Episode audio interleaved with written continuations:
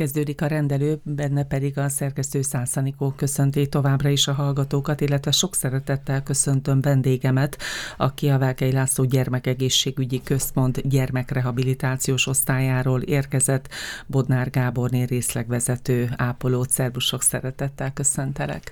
Szerbusz Anikó, én is szeretettel köszöntöm a hallgatókat. Voltál már nálunk, de akkor egészen más minőségben egy szabadidős tevékenységet kapcsán, most viszont a hivatásodról fogunk beszélgetni, mert hogy etetésterápia gyermekrehabilitációs osztályon elnevezéssel az elmúlt időszakban több szakmai fórumon volt alkalmad előadni. Te az egyik szerzője, előadója vagy ennek az előadásnak, ami nagyon érdekes már maga a címe is, és hát talán tisztázzuk első körben, hogy mit is jelent az, hogy etetésterápia.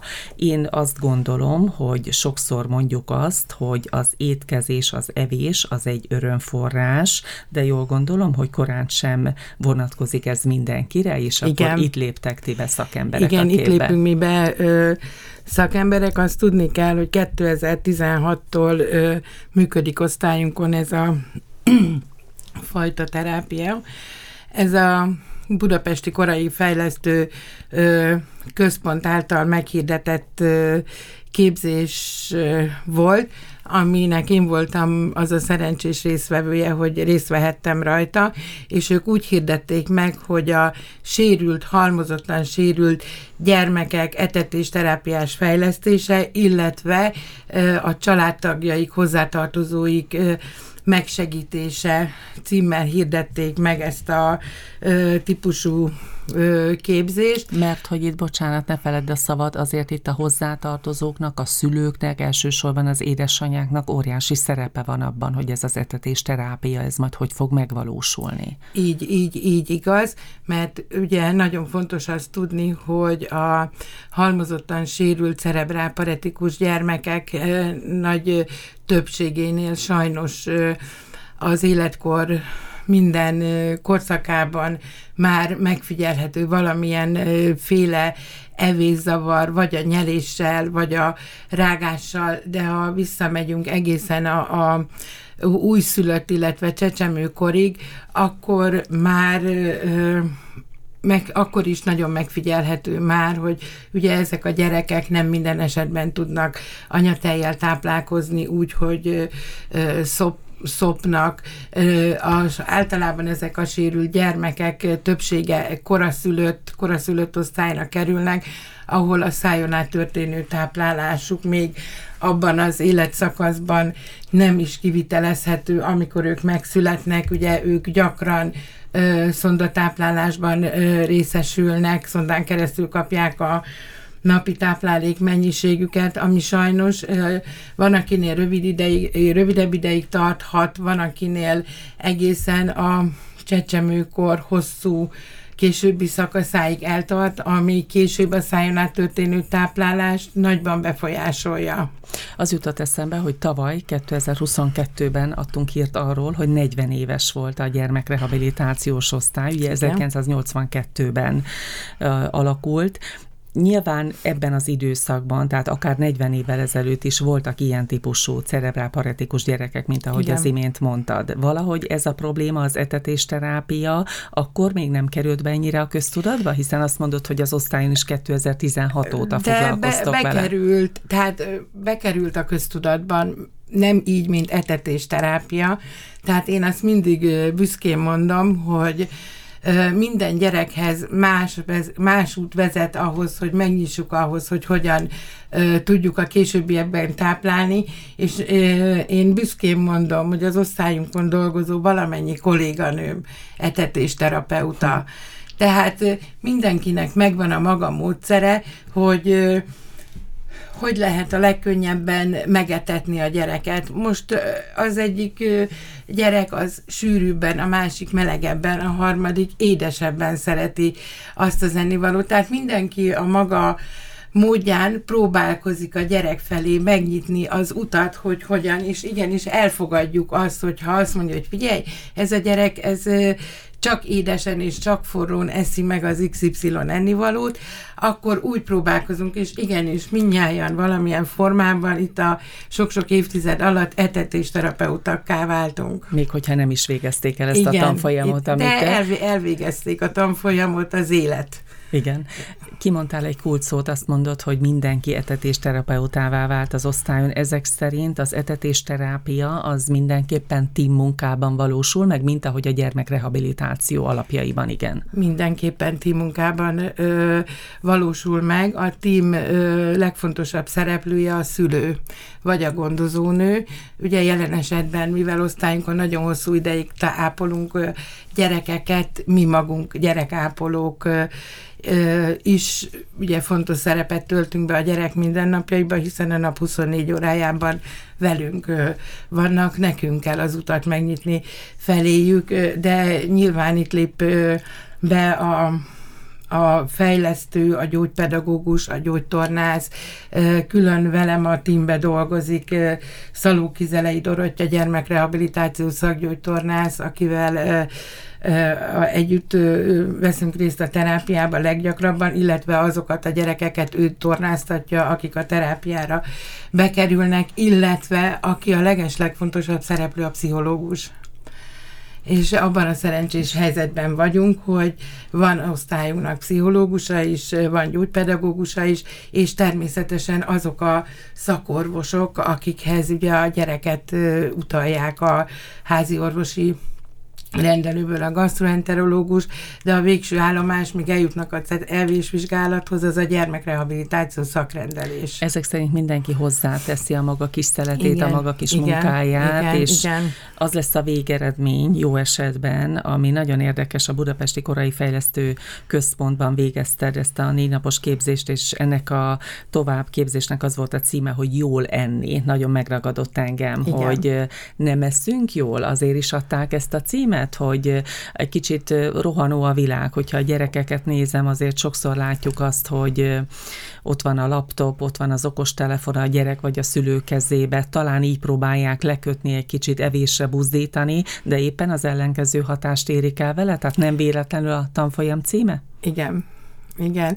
Sajnos igen, tehát ebben a rohanó világunkban, ami a tapasztalat és a képzésen is felmerül, hogy sajnos a gyerekek életmódja, vagy illetve a szülők életmódja sem abban az irányban megy el, hogy a gyerekek a megfelelő mennyiségű és minőségű táplálékot megkapják. Az jut eszembe, hogyha például egy gyermeket így kezdenek el etetni, például a hozzátáplálását így kezdik el, mert hogy így tudják lekötni. Ezzel gyakorlatilag lehet, hogy olyan problémát, ami nem is állt volna fönt, ezt generálják, igen, előhívják? Igen. Épp a napjainkban volt a terápián egy egyéves kislány. Ugye azt is kell tudni, hogy az evésnek az egészséges életkorban is megvannak a különböző szakaszai. Tehát mikor jönnek egyévesen, 12-13 hónaposan a szülők, hogy jaj, mert még nem rág a gyerek, meg nem eszik meg mindent, meg nem is kell megenni. Tehát, hogy minden életszakasznak megvan a maga folyamata, hogy például 12 és 24 éves életkor között van az, amikor a gyerek teljesen átformálódik arra a ritmusra, hogy most már eszik meg rá keverten, akár pépesen, akár darabosan, étkezik, és akkor jön, de nem eszi meg az egész mennyiséget, csak ha nézi a laptopon, a telefonon, a nem tudom én min a mesét, és akkor ugye a gyerek figyelme le van kötve, de ez nem jó. Amikor étkezzünk.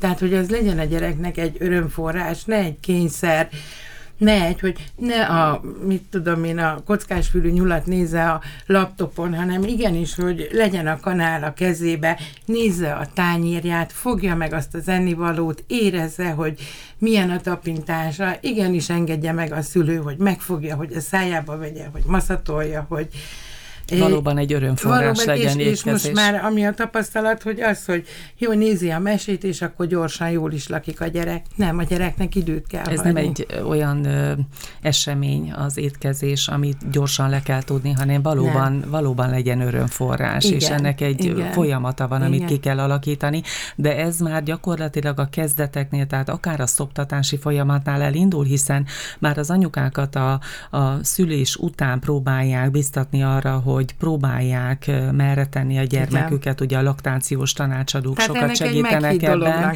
de sok anyuka azt mondja, hogy hát nincs tej, nem úgy jöjjön a tápszer, tehát már itt elindul akár egy ilyen probléma, egy folyamat? Igen, elindul egy... És akkor nincs meg ugye a kellő türelem. Igen, meg a kötődés sem úgy alakul ki, tehát, hogy na, akkor legyünk túl rajta, nem. Tehát a szoptatás, ugye, az tudjuk, hogy az anya meg a gyerek kapcsolata között is, de ugyanezt az örömöt, ugyanezt ki lehet alakítani, akkor is, ha nincs tejcsi, hanem ölbe vesszük a csecsemőnket, ha tápszert adunk is neki, ölbe vesszük, cumis üvegből etetjük, akkor is ki tud ez a kötődés úgy alakulni, mintha szoptatnánk, de ehhez türelem és idő is, az a meghittség kell, ami azt körülövezi, hogy legyen az anyának, meg a csecsemőjének én idejük, ami, és ne zavarják őket ebben. És tulajdonképpen már itt kialakulhat egy olyan pszichés kapocs, egy olyan lelki kapocs az édesanyja és a baba között, ami hosszú távra meghatározza akár a helyes táplálást is, de ott van az ellentétje is, hogyha nincs szoptatás, nem megfelelő hozzátáplálás, bejönnek a különböző okos eszközök, kütyük, akkor ezt azért nagyon el lehet rontani. Nagyon. Tehát van ennek egy pszichés, az etetés terápiának egy pszichés háttere, de nyilván van organikus háttere is, az pedig már nyilván itt az orvosok hatásköre. Igen, nagyon-nagyon fontos feladatunk az, hogy először is, mikor ugye az evésvizsgálatra bekerülnek a gyerekek, hogy megnézzük azt, hogy az evés problémája mögött van-e organikus eredetű háttér, akár a nyelés, harapás kapcsán, hogy miért is nem eszik a gyerek, vagy miért is nem tudja megrágni azt az ennivalót. Ugye erre van nekünk van a team tagok, a gyógytornászunk, aki ugye a szájat, a száj körüli izmokat feltérképezi, van a gyógypedagógus, van a pszichológus, aki mögé néz a háttér mögé, hogy mi lehet a probléma. Tehát van első körben egy észlelés, észlelődik a probléma, ezt követően gondolom a vizsgálata történik egy előjegyzés, megtörténik ez a fajta vizsgálat, amit említettél, és utána gondolom történik egy állapotfelmérés, hogy hogyan tudjatok haladni. Tehát nyilván van egy anamnézis, láttam, hogy egy szülői kérdőévet is anyuka-apuka vonatkozásában is ki kell tölteni, illetve hát a tápláltsági állapotfelmérés és azt gondolom, hogy hangsúlyos mindenképpen? Igen. Hogy zajlik ez folyamatában? A rehabilitációs rendelőből kerülnek az evésvizsgálatra a gyerekek, minden esetben, ott ugye magára a vizsgálatra kapnak előjegyzést, ugye maga az evésvizsgálat egy elég hosszú procedúra, mert akár egy másfél órát is igénybe vehet, ugye, ahol valóban feltérképezzük azt, hogy a gyerekeknek milyen az állapota, illetve megfigyeljük, hogy a gyerek-szülő kapcsolata is milyen, mert ez sem egy utolsó szempont ebben az esetben, és igazából 4 részből tevődik össze, már a rehabilitációs rendelőben megkapják ezt az úgynevezett szülői kérdőívet, amiből az anamnézist nyerjük, és ez a szülői kérdőív ez már tartalmazza tulajdonképpen a megszületéstől az evésvizsgálatra kerülés időpontjáig a gyermeknek az egész étkezési szokását, a szülőnek a hozzáállását, tehát nagyon sok mindenből táplálkozunk, ami számunkra fontos információ. És nyilván ez egy hosszú folyamat. Ez hosszú folyamat, igen. Bár gondolom, hogy nagyon egyéni, hogy kinél milyen, és ezt azért kérdezem, mert az előadásod kezdő képében 2 gyermek látszik, az egyik egy balesetet szenvedett nagylány, a másik pedig egy kisbaba lehet, így első ránézésre, tehát, hogy egy fejlett nagylánynál is, akinél történt egy trauma, ott is szóba kerülhet az etetésterápiát. Tehát széles körű az alkalmazása. Igen, mert ugye azt tudnunk kell, hogy az evés probléma, az evészavar, az bármelyik életkorban, bármelyik betegség csoportban, akár egy veleszületett, akár egy szerzett betegségben is kialakulhat, amiről te említést teszel, az egy politraumatizált nagylányról beszélünk, hogy a koponya sérülése következtében alakultak ki nála az evés problémák, amit mi ugye utána szépen az egész osztályunkon levő timmel, nővérekkel, orvossal, mindennel együtt orvosolni tudtunk. Hiszen az is egy fontos része nyilván, és hát mozgás is lehetne sorolni, hogy milyen terápiás célok voltak még. Nagyon fontos azt gondolom, hogy milyen eredményeket tudtok elérni. Ugye a szülői támogatás, amivel kezdtük a beszélgetésünket, nagyon-nagyon fontos, illetve néhány percünk maradt, hogy azért vannak itt olyan speciális eszközök, amik nagyon fontosak ahhoz, hogy a gyerekeket hogyan tudják a szülők helyesen táplálni, vagy akár ti szakemberek. Igen, erre is nagyon gondosan oda kell figyelnünk. Ugye mindig nagyon fontos az, hogy a gyerek hogyan van pozícionálva. Ez a legfontosabb dolog.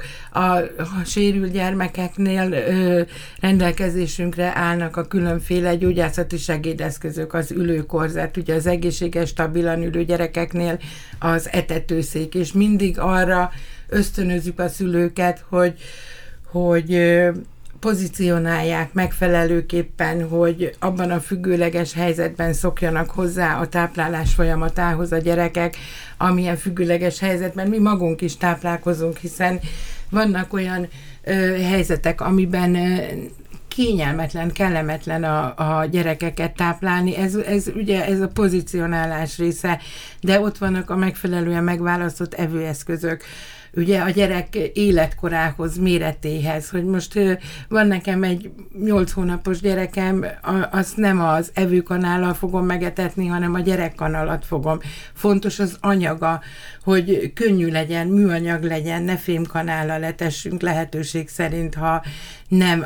A cerebrálparetikus gyerekek esetében fontos arra törekednünk, hogy az ivást is, hogy tanítsuk nekik, és nagyon ügyesen isznak a cerebrálparetikus gyerekek szívószállal, tehát törekedni kell arra, hogy szívószállal, vagy most már vannak ezek a csőrös kulacsok, abból is nagyon szívesen tudnak inni, megtalálni azt az állagú ételt, amivel ők ügyesen boldogulnak, még ha nem is tudjuk az okot megszüntetni, de törekednünk kell arra, hogy a lehető legkényelmesebb, meghittebb és örömforrás legyen a gyereknek az étkezés, de nyilván a szülőnek is. Hiszen ti a kórházi keretek között adtok egy iránymutatást. Igen. A szülőnek, amit otthon nyilvánvalóan nap mint nap több alkalommal gyakorolnia. Igen. kell. Nagyon elszaladt az időnk, milyenek az eredményeitek, hiszen ahogy kezdtük a beszélgetést, itt azért a szülőnek kulcs szerepe van. Mennyire együttműködők a szülők? Hát igen, van, kulcs szerepe van a szülőnek, a tapasztalataink ilyenek is és olyanok is. Vannak pozitív és negatív élményeink, hogy ha a szülő jól közreműködő, akkor nyilván tudunk jól előre haladni, és ha megfogadják azt a tanácsot és azt az útmutatót, amivel mi próbálunk könnyíteni a problémán, ha nem is megszüntetni, de könnyíteni a problémán, akkor már nekünk ez siker. De vannak olyan szülők, akik ugye a közreműködés hiánya, vagy éppen meg se fogadják, amit mondunk, de el se jönnek a további terápiákra, hogy útmutatást tudjunk nekik adni. Szerintem tudnám még ezt a beszélgetést folytatni, de egy másik alkalommal majd megtesszük, hiszen folyamatosan foglalkoztok ezzel a témakörrel, úgyhogy nagyon szépen köszönöm, hogy itt voltál. Etetésterápia a gyermekrehabilitációs osztályon. Erről a témáról beszélgethettem Bodnár Gáborné részlegvezető ápolóval. Köszönöm szépen, hogy itt voltál. Én is köszönöm szépen a lehetőséget.